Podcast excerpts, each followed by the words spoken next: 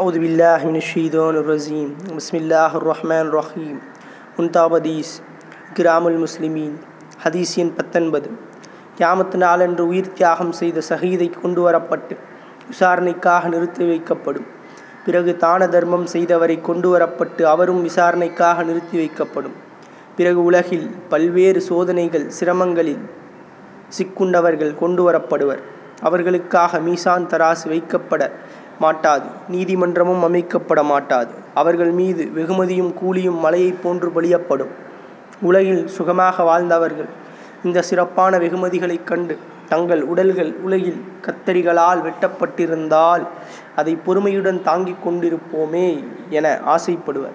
என்று நபி ஸல்லல்லாஹு அலைஹி வஸல்லம் அவர்கள் கூறியதாக ஹஜ்ரத் இப்னு அப்பாஸ் ரலியல்லாஹ் அன்ஹு அவர்கள் அறிவிக்கிறார்கள். நூல் தபரானி மஜ்மா உஸ் சவாயத்.